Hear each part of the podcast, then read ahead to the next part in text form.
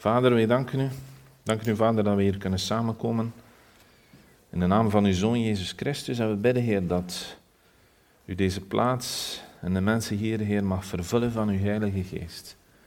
Dat u ons, Heer, mag leiden, Heer, en dat wij mogen op u vertrouwen, niet enkel in deze dienst, Heer, maar in elke omstandigheid, in elke uitdaging, Heer, in elke stap die wij moeten zetten in ons leven, dat wij op u mogen vertrouwen, Heer. Niet op onze eigen kracht, niet op onze eigen middelen, niet op onze eigen wijsheid, maar dat wij mogen vertrouwen, Heer, op u en u alleen. En ik dank u, Vader, dat u zo'n goede God bent. Een God die bij ons wil zijn. En ik bid voor elk kind, Heer, dat wij ons hart mogen openen, Heer. Dat wij open mogen staan, Heer, voor de plannen die u met ons hebt. Daar bid ik voor in Jezus' machtige naam. Amen. De uittocht uit Egypte. Ik denk dat je moet beseffen dat er daar maar één iemand was die echt God kende.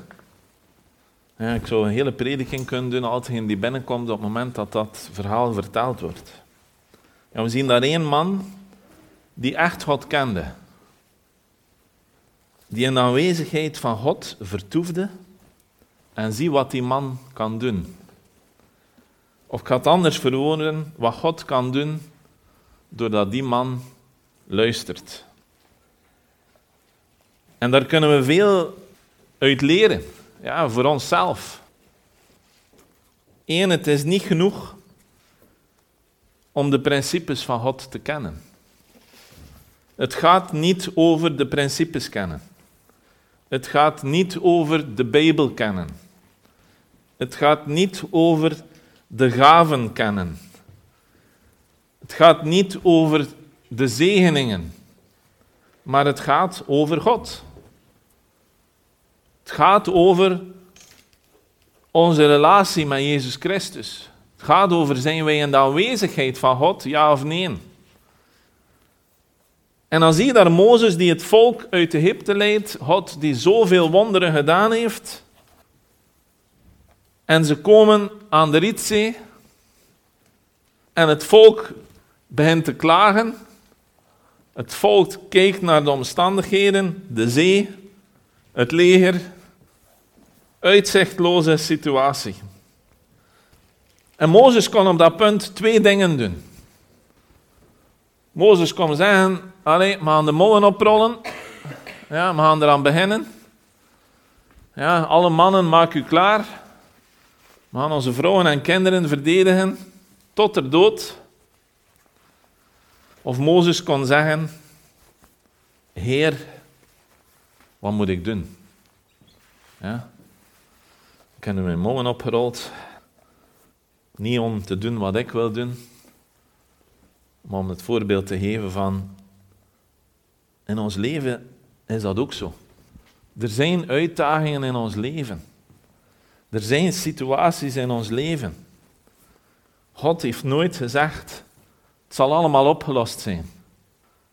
Dat is gewoon het leven op aarde. Je komt in situaties waar je geen uitweg ziet. En dan is het belangrijk wie je kent. Het is niet belangrijk op dat moment dat je de Bijbel kent.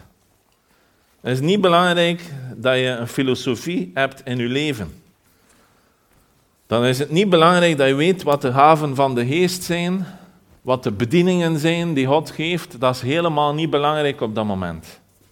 Wat er belangrijk is, is ken je jouw Heer en kent Hij jou. En Mozes zat in die situatie. Mozes was geroepen. Ja, als u herinnert, aan de braamstruik werd Mozes geroepen. En de Heer zei, ik heb een taak voor u.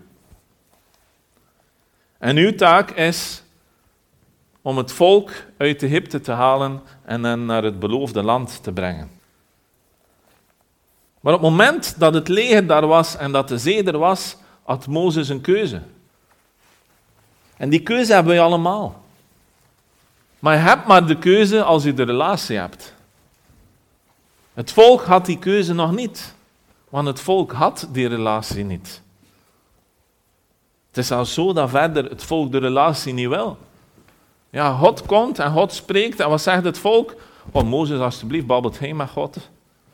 Want uh, wij horen het liever van jou dan dat we het rechtstreeks van God horen. Want als God iets zegt, ja, dan is er veel lawaai en begint te donderen en te bliksemen. En wij hebben liever dat, dat, dat jij dat doet, in plaats dat wij dat doen. Maar Mozes had een relatie met God.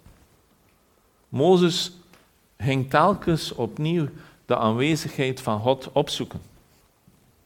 En dat is de sleutel van geloof. Ja, geloof is niet, gaat niet over geloven in principes. Dat is filosofie. Uw vertrouwen stellen in principes. Geloven gaat over uw vertrouwen stellen in een persoon. In wandelen met een persoon, namelijk Jezus Christus. En elke situatie, elke uitdaging die in ons leven komt, zoeken wij de aanwezigheid van de Heer. Maar niet enkel en alleen op dat moment, want als je het enkel en alleen op dat moment doet, dan ben je de rest van de tijd niet in de aanwezigheid van de Heer. En dat gaat erover dat wij niet vertrouwen op onze middelen. Ja, heel moeilijk in onze samenleving om niet te vertrouwen op onze middelen, want we hebben zoveel. Heel moeilijk om niet te vertrouwen op onze kennis, want we weten zoveel. Allee, of we denken het toch. Ik sta altijd versteld van hoe sommige mensen vol zijn van hun eigen kennis. Ja, ik heb deze week zo'n situatie meegemaakt. Veronica was erbij, we gingen ergens naartoe. Het was uh, werkgerelateerd. En stond op een bepaald moment iemand met ons te praten. En ik zeg iets en hij reageert daarop. Had alle wijsheid in pacht. Goed voor hem. Maar dat is niet voor mij. Als je zo vervuld bent van jezelf, dat je denkt dat je alles weet, dat je alles kunt, dan ben je zeker niet in een positie dat God jou gaat gebruiken, of dat, God, of dat je denkt dat je God nodig hebt, maar je denkt dat je alles kunt. Maar Mozes maakte een keuze. Ofwel vlieg ik erin, samen met het volk, ofwel vraag ik aan de Heer wat te doen. En wat zegt de Heer? Steek uw staf omhoog. En ik beeld u een keer in. Dat leger komt daar af. De zee is voor u. En de Heer zegt, steek uw staf omhoog. Ja, wie van jullie zou denken, ja, logisch. Maar Mozes vertrouwt op de Heer. Ja, dat is het soort vertrouwen, dat is het soort geloof dat we moeten hebben. Ja, dat wij, wat zegt Hebreeën? Hoofdstuk elf. Het geloof nu is een vaste grond van de dingen die men hoopt en een bewijs van de zaken die men niet ziet.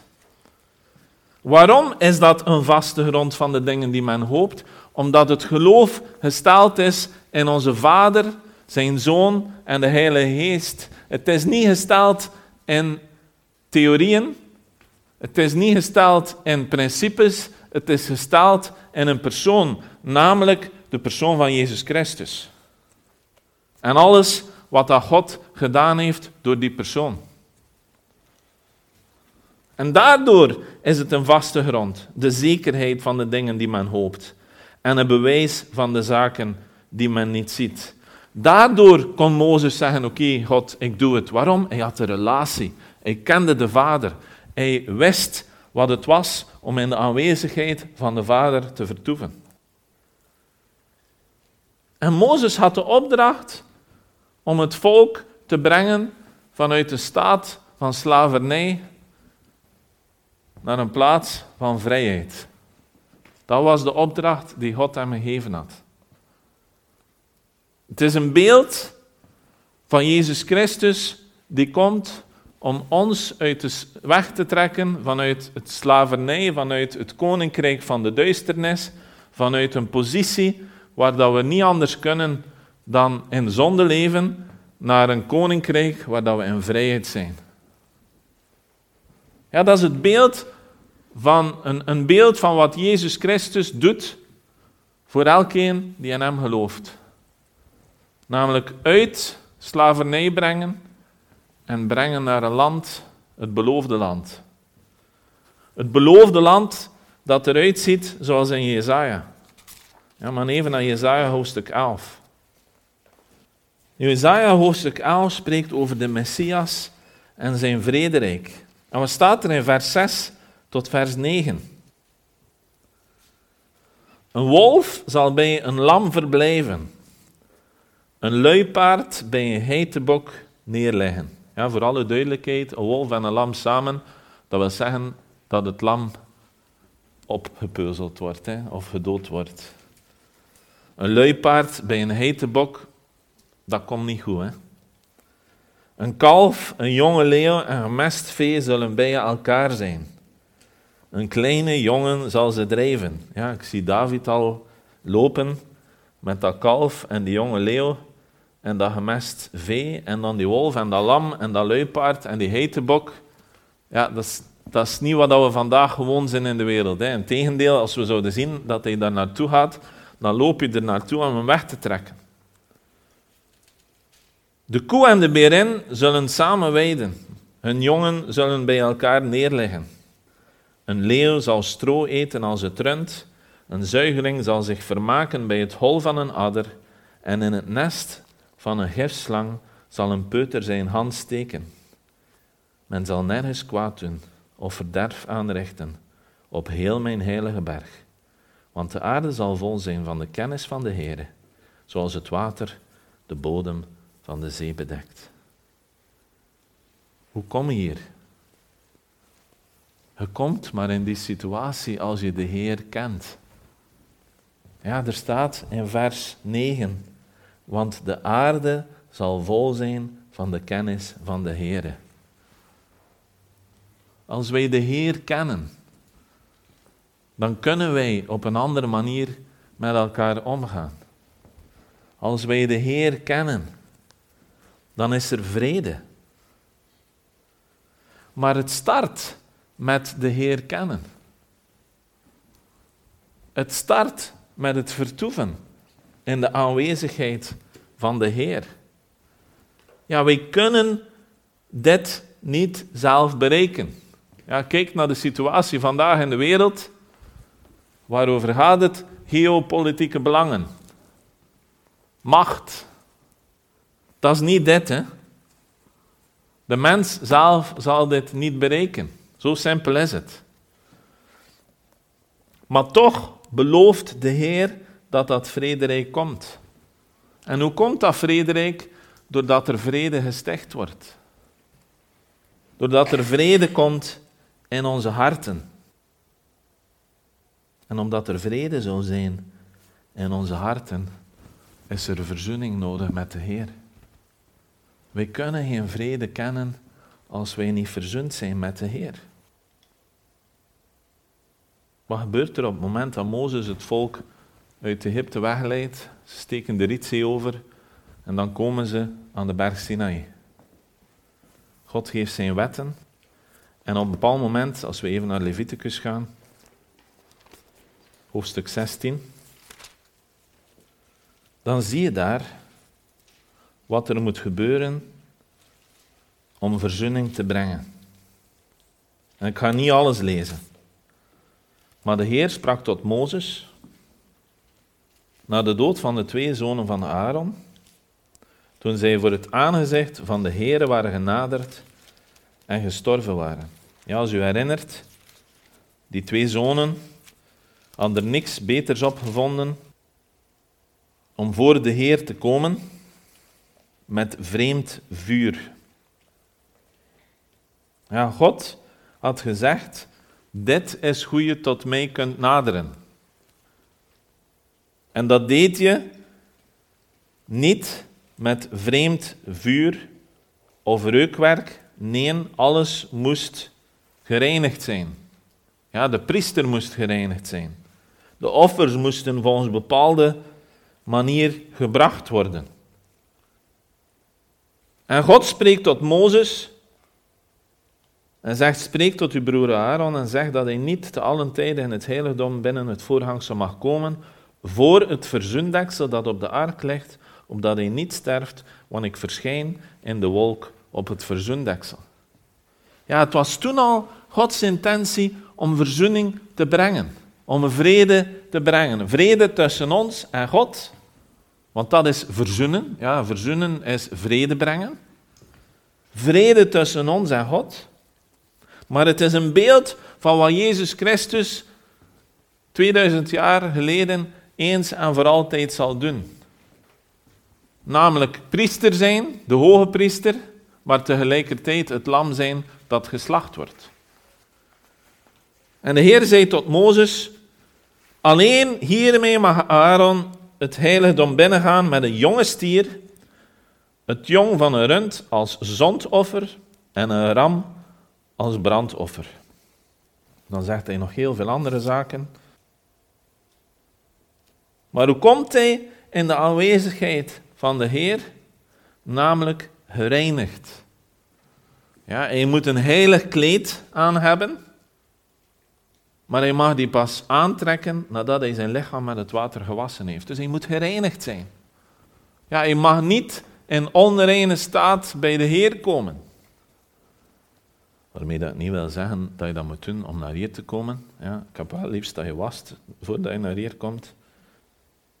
Maar we spreken over het Oude Testament. Ja, want soms, ik verwacht dat niet van jullie, maar sommige mensen lezen dat dan en denken dan, ah, wij moeten dat ook nog doen. Ja, dat, dat klopt niet, hè. Van de gemeenschap van de Israëlieten, vers vijf, moet hij twee geitenbokken nemen als zondoffer en één ram als brandoffer. Dan moet Aaron de jonge stier aanbieden als zondoffer dat voor hem bestemd is en voor zichzelf en zijn gezin verzoening doen. Ja, dus die jonge stier die dient als zondoffer voor de priester en zijn gezin. Ja, dat is het eerste zondoffer die moest gebeuren. Waarom? Als de priester niet verzoend is met de vader, dan kan de priester geen verzoening brengen aan anderen. En kom straks terug op wat dat voor ons betekent. Hij moet ook de beide bokken nemen en die voor het aangezicht van de Heere plaatsen bij de ingang van de tent van ontmoeting. Aaron moet namelijk het lot over de twee bokken werpen. Eén lot voor de Heere en één lot voor de weggaande bok. Dan moet Aaron de bok waarop het lot voor de Heere gevallen is aanbieden en hem als zondoffer bereiden, maar de bok waarop het lot is gevallen om weggaande bok te zijn, moet levend voor het aangezicht van de Heere geplaatst worden, om daarmee verzoening te doen, door hem als weggaande bok de woestijn in te sturen. Ja, wat zie je hier? Je ziet hier een bok die moet sterven en een bok die blijft leven. Een bok die gedood wordt ter verzoening van de zonden, ter vergeving van de zonden, en een bok die weggestuurd wordt en waarop alle, die beladen wordt met alle zonden en die weggestuurd wordt, zodanig dat de zonden letterlijk ja, verwijderd worden van het volk. En dit moeten ze eenmaal per jaar doen, dat staat in vers vierendertig. Dit is voor u tot een eeuwige verordening, om voor de Israëlieten eenmaal per jaar verzoening te doen voor al hun zonden. Dan even verder, Leviticus hoofdstuk drieëntwintig, vers zevenentwintig. De Heer sprak tot Mozes, vers zesentwintig, alleen op de tiende dag van deze zevende maand is de verzoendag. U moet een, u moet een heilige samenkomst houden, u moet uzelf dan verootmoedigen en de Heer een vuuroffer aanbieden. Op diezelfde dag mag u geen enkel werk doen, want het is de verzoendag. Om voor het aangezicht van de Heer uw God verzoening voor u te doen. Voorzeker, ieder persoon die zich op diezelfde dag niet verootmoedigt, moet van zijn volksgenoten worden afgesneden. En elke persoon die op diezelfde dag enig werk verricht, die persoon zal ik uit het midden van zijn volk ombrengen. U mag geen enkel werk doen. Het is een eeuwige verordening. Al uw generaties door, in al uw woongebieden. Het moet voor u een sabbat zijn, een dag van volledige rust. En u moet uzelf verootmoedigen. 'S Avonds op de negende dag van de maand moet u uw sabbat vieren, vanaf de avond tot aan de volgende avond. Ja, je ziet daar, wat moeten ze doen? Ze moeten verzoening doen. Waarom moet er verzoening zijn? Omdat de kloof tussen God en de mens al maar groter wordt. Omdat mensen in zonde leven en zich verwijderen van God. Maar God wil vrede stichten. God wil vrede brengen. God wil dat er een relatie is tussen ons en zichzelf. Maar dat kan niet als er geen verzoening is. Dat kan niet als zonde, als barrière tussen ons en God blijft staan. En je ziet, wat er daar gebeurde, is geen oplossing. Want het moet continu en continu en continu opnieuw gebeuren. Maar het toont hen hoe belangrijk het is om verzoend te zijn met de Heer. En denk na over verzoening. Als je kinderen een ruzie maken, dan moeten ze zich verzoenen. Ze kunnen niet blijven in ruzie leven. Ja, verzoenen, dat wil zeggen vrede brengen. Ze moeten terug vrede brengen onder elkaar. En dan zeggen we als ouders, ja, geef elkaar een knuffel. Ja, geef elkaar een zoen. En ze doen dat met veel passie. Ja. Maar het is belangrijk. Maar ook volwassenen moeten zich met elkaar verzoenen. Maar hoeveel conflicten zijn er niet? In families. Tussen stammen. Tussen landen. Ja, we moeten niet ver kijken, hè. Het zit overal. Ja, een van de twee zegt iets dat een ander niet aanstaat. Boef. Conflict. Families. In bedrijven. In en tussen politieke partijen. Ja, overal. En waarom? Omdat men zichzelf zo belangrijk vindt. Daar gaat het over. Ja, verzoening. Ja, het gaat over verzoening. Gods einddoel is dat wij in het beloofde land terechtkomen. Gods einddoel is dat wij in zijn vrederijk zijn. Een rijk waar het lam en de wolf samen liggen. Ja, dat is zijn einddoel. Dat is het beloofde land waar hij ons naartoe wil brengen. Een land waar dat we vertoeven in de aanwezigheid van de Heer. Waar dat de aarde vervuld is van de kennis van de Heer. En hoe kun je de Heer kennen? Niet door principes te kennen, maar door hemzelf te kennen. Ja, kom terug op Mozes. Mozes had een relatie met de Heer. Mozes kende de Heer. Mozes kende nog niet de principes van de Heer, want de wet was nog niet gegeven. Dat is pas later. Mensen hechten zo'n belang aan de wet en aan wat we moeten doen. Maar zijn niet bezig met de relatie die wij moeten hebben met de Heer. Ja, maar die schoen, dat mag je niet aandoen in de kerk. Ik geef nu een, een fictief voorbeeld. Hè. Maar zo ver gaat het. Ja, je mag een das dragen of geen das dragen. En als je kostuum draagt, ja, maar dat zijn van die rijke pretenties die denken dat ze het zijn. Ja, ja, maar ja, het is de realiteit, hè. Het gaat niet over wat wij dragen. Het gaat niet daarover. Het gaat niet over, zitten wij op onze knieën om te bidden of niet? Ja, vouwen we onze handen of niet? Daar gaat het helemaal niet over. Het gaat over, kennen wij de Heer? En we kunnen niet zeggen dat we christen zijn als we de Heer niet kennen. Want christen zijn wil net zeggen dat we de Heer kennen. Dat we hem zo goed kennen dat we geloven in zijn Zoon Jezus Christus. Dat we ons geloof stellen in hem. Die zijn Godheid achtergelaten heeft om naar deze aarde te komen, alles neergelegd heeft dat hij had. Hij die zonder zonde was, heeft zonde op zich genomen, opdat wij vrij zouden zijn. Opdat wij levend gemaakt zouden worden. Dat wij zouden leven in eeuwigheid. Maar dat leven, dat ontvangen wij van de Heer. Dat leven, dat is de Heilige Geest die ons vervult. Dat is wij die een relatie hebben met de Heer. En wij hebben een rol te spelen. Op het moment dat wij geloven in de Heer, dan zijn we verzoend. Dan hebben wij verzoening ontvangen. Ik ga even naar Korintiërs. twee Korintiërs. Hoofdstuk vijf. Vers zeventien. Daarom, als iemand in Christus is, is hij een nieuwe schepping. Het oude is voorbij gegaan.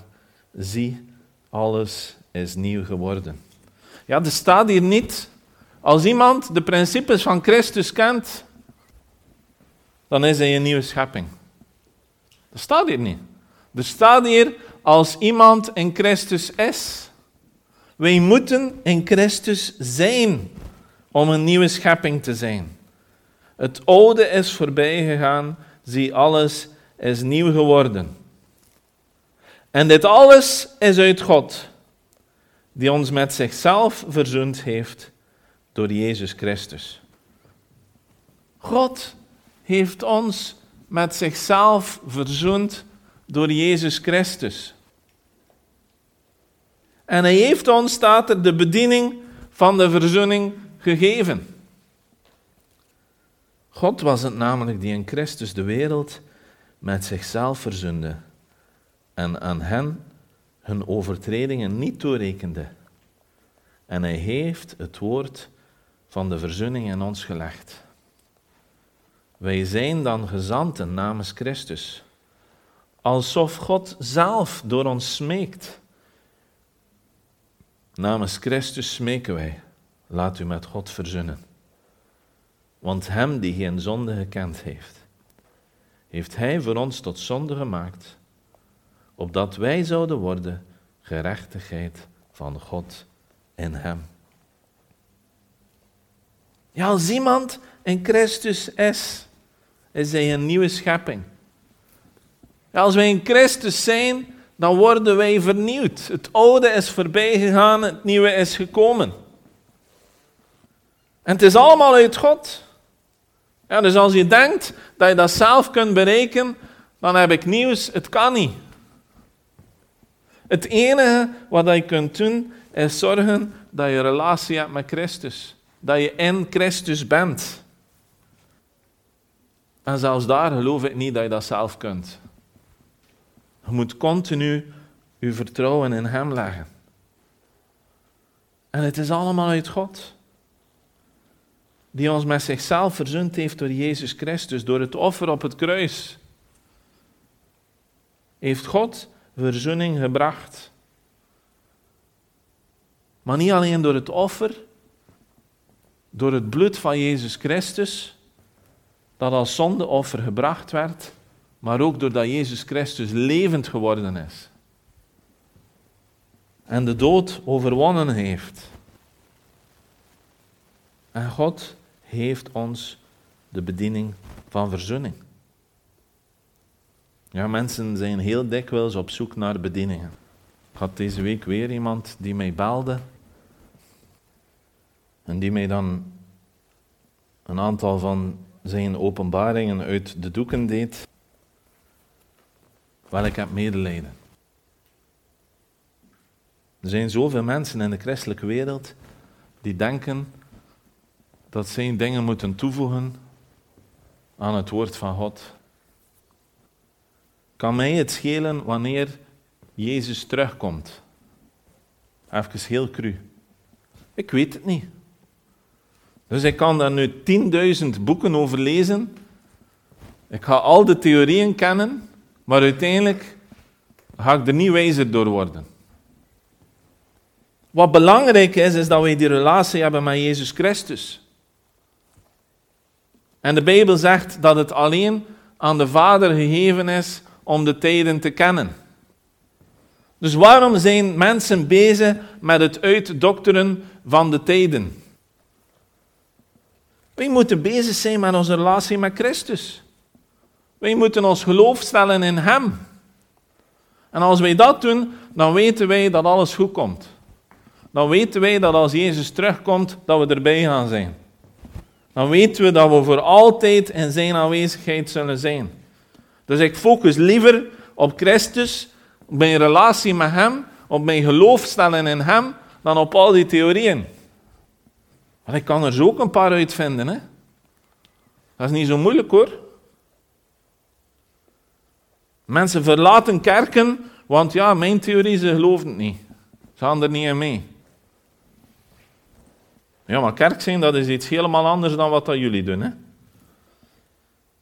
Kerk zijn heeft niks te maken met wat dat we doen als we samenkomen. Kerk zijn heeft te maken met onze relatie met Jezus Christus. Namelijk dat we één lichaam zijn met Christus aan het hoofd en wij zijn allemaal ledematen. Dat wil zeggen dat we functioneren in Christus. Dat wil zeggen als Christus iets doet, iets wil, dat wij meegaan. Ja, als mijn hoofd zegt, voet, ga vooruit, dan gaat mijn voet vooruit. Dat is de rol die wij moeten spelen in het lichaam van Christus. Verbonden zijn met de Heer, zodat als de Heer iets doet, dat wij meegaan. Als de Heer een signaal geeft, dat wij het doen. En de Heer zegt, ik heb jullie de bediening van verzoening gegeven. Wij hebben de bediening van verzoening gekregen. Namelijk, wij kunnen mensen tot de Heer brengen. Maar wij kunnen dat alleen maar als wij in Christus zijn. Als je niet in Christus bent, kunt hij allerlei theorieën verkondigen. Er komt niemand tot de Heer. Er staat, wij zijn dan gezanten namens Christus, alsof God zelf door ons smeekt. Namens Christus smeken wij, laat u met God verzoenen. Die verzoening met de Heer. De vrede die wij ontvangen, doordat wij die relatie krijgen met de Heer, die is zo belangrijk. En dat komt niet door principes. Dat komt niet door theorieën. Dat komt niet door gewoon het woord te lezen. Nee, dat komt door in relatie te treden met de Heer. Dat is wat er essentieel is. En het is onze bediening dat wij mensen mogen brengen in de aanwezigheid van de Heer. Het is niet onze bediening om mensen in een gebouw te brengen. Het is onze bediening om mensen in de aanwezigheid van de Heer te brengen. Waar dat ze verzoening kunnen ontvangen. Het is onze bediening om mensen erop te duiden dat er verzoening mogelijk is. En als wij hen in de aanwezigheid van de Heer brengen, dan zal God wel het werk doen. Ja, wij hoeven niet te zoeken achter woorden. Ja, kijk naar mij, de helft van mijn prediking stond niet op mijn blad. Ja, wij hoeven niet te zoeken achter onze woorden. De Heer zal ons geven wat te spreken. Het is geen methodiek die je kunt gaan toepassen. Het is geen procedure. Want wat we moeten doen, is mensen in de aanwezigheid van God brengen. En het is maar op dat moment dat ze overtuigd kunnen zijn van zonde. Want hoe kun je overtuigd zijn van zonde als je niet ziet hoe wonderbaarlijk de Heer is? Als je niet ziet wat dat je mist. Als de Geest jou niet overtuigt van wat er fout zit in je leven. En dat is onze rol. Om als gezant van Christus mensen in aanwezigheid van de Heer te brengen. En God heeft het woord van verzoening in ons gelegd. Ja, hij zal ons geven wat te spreken. Wat zegt Paulus in Eerste Korintiërs? Hij zegt, Want het woord van het kruis, vers achttien, hoofdstuk één. Want het woord van het kruis is voor hen die verloren gaan wel dwaasheid, maar voor ons die behouden worden is het een kracht van God. Ja, het is geen theorie. En dat is het wonderbaarlijke van het woord van verzoening of het woord van het kruis, hoe dat je het ook wil noemen. Maar Paulus zegt, het heeft God behaagd, vers eenentwintig, door de dwaasheid van de prediking zalig te maken hen die geloven. Immers, de Joden vragen om een teken en de Grieken zoeken wijsheid. Ja, waar zijn ze naar op zoek? Ze zijn niet op zoek naar de Heer. Ze zijn op zoek naar tekenen en wonderen. Of ze zijn op zoek naar wijsheid. De wijsheid van God. Uh, niet de wijsheid van God, wijsheid, gewoon kennis. Wij echter, staat er, vers drieëntwintig, prediken Christus de gekruisigde. Voor de Joden een struikelblok en voor de Grieken een dwaasheid. Maar voor hen die geroepen zijn, zowel Joden als Grieken, prediken wij Christus, de kracht van God en de wijsheid van God. Want de dwaze van God is wijzer dan de mensen en het zwakke van God is sterker dan de mensen. Ja, ik ga niet verder lezen. Onze taak is namelijk mensen in de aanwezigheid van de Heer brengen. Hoe doen we dat? Eerst moeten we een relatie hebben met de Heer. Ja, laat dat duidelijk zijn. En dan moeten we de boodschap brengen. Christus, de gekruisigde. Ja, Paulus zegt in vers twee van hoofdstuk twee, want ik had mij voorgenomen niets anders onder u te weten dan Jezus Christus en die gekruisigd. En ik was bij u in zwakheid, met vrees en veel beven, en mijn spreken en mijn prediking bestonden niet in overtuigende woorden van menselijke wijsheid, maar in het betonen van geest en kracht. Opdat uw geloof niet zou bestaan in wijsheid van mensen, maar in kracht van God. Ja, ons geloof mag niet bestaan in wijsheid van mensen. Het gaat niet over principes, het gaat niet over redeneringen. Als ik zie hoeveel theologische discussies dat er gebeuren in de christelijke wereld, dan denk ik, oh, echt? Dat is niet belangrijk. We moeten Christus kennen en het komt wel goed. Want dan gaat de Geest ons geven wat te spreken, maar de Geest gaat ons, ons ook helpen om te begrijpen wat dat God bedoelt. Want hoe komt het anders dat iemand als Paulus ja, de christenen vervolgde en op het moment dat hij Jezus ontmoet, vervuld wordt van de Heilige Geest, snapt hij opeens wat dat erin staat.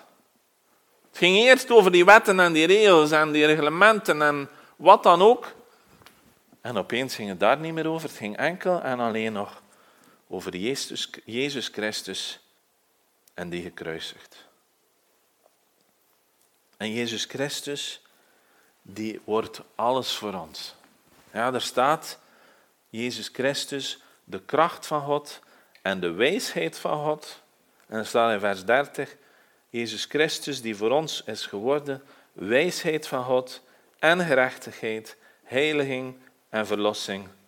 Opdat het zal zijn, zoals geschreven staat, wie roemt, laat hij roemen in de Heere. Ja, als God ons geeft wat te spreken, dank de Heer. Als God ons geeft wat te doen, dank de Heer. Maar wees zoals Mozes. Ja, wees zoals Mozes die in elke situatie naar de Heer ging. Hij heeft het ene keer niet gedaan. Hij heeft zich ene keer kwaad gemaakt. En God heeft gezegd, sorry, je komt het beloofde land niet binnen. Ja, streng, hè? Maar God heeft een doel. En we zien in het beeld van het volk van Egypte dat uit Egypte geleid wordt. Dat verzoend wordt met de Heer. Want dat is wat we zien. En de Heer zegt, je moet het elk jaar opnieuw doen. Waarom? Er was nog geen oplossing. Er was nog geen Jezus Christus die een offer gebracht heeft, eens en voor altijd. Maar ze moesten wel verzoend zijn. Anders zouden ze steeds opnieuw verder en verder en verder van de Heer verwijderd zijn. Het was sowieso al prijs. Maar het start met de, in de aanwezigheid van de Heer zijn. Het start met in Christus zijn. Het start met de relatie met de Heer. Het start met die verzoening die wij ontvangen in Christus Jezus. Maar het gaat verder. Wij hebben een bediening. Ja, wij mogen mensen vertellen dat zij een relatie kunnen hebben met Jezus Christus. Wij kunnen mensen vertellen over Jezus Christus die gestorven is aan het kruis. Wij kunnen mensen vertellen en mogen en moeten mensen vertellen dat zij verzoend moeten zijn met God. En hoe dat zij daarop reageren, dat is hun probleem. Maar wij zijn gezanten. Wij zijn gestuurd om mensen te vertellen dat er een mogelijkheid is om verzoend te zijn. Een mogelijkheid is om in dat vrederijk terecht te komen. Want dat is wat verzoening is. Ja, vrede hebben, vrede brengen. En onze bediening is een bediening van vrede brengen. Vrede brengen onder de mensen. Maar dat kan alleen maar als elkeen een relatie heeft met de Heer. Dat kan alleen maar als elkeen vervuld wordt van de Heilige Geest. Ja, ik kan u alleen maar aanmoedigen. Ga naar de Heer. Of dat je nu een uitdaging hebt of niet, ga naar de Heer. Stel uw vertrouwen in Hem. Stel uw geloof in Hem. Niet in principes. Niet in goede werken. Maar stel uw geloof in Jezus Christus. Hij is de alfa en omega, het begin en het eind. En het is belangrijk dat we die relatie hebben, maar dat we die relatie ook onderhouden.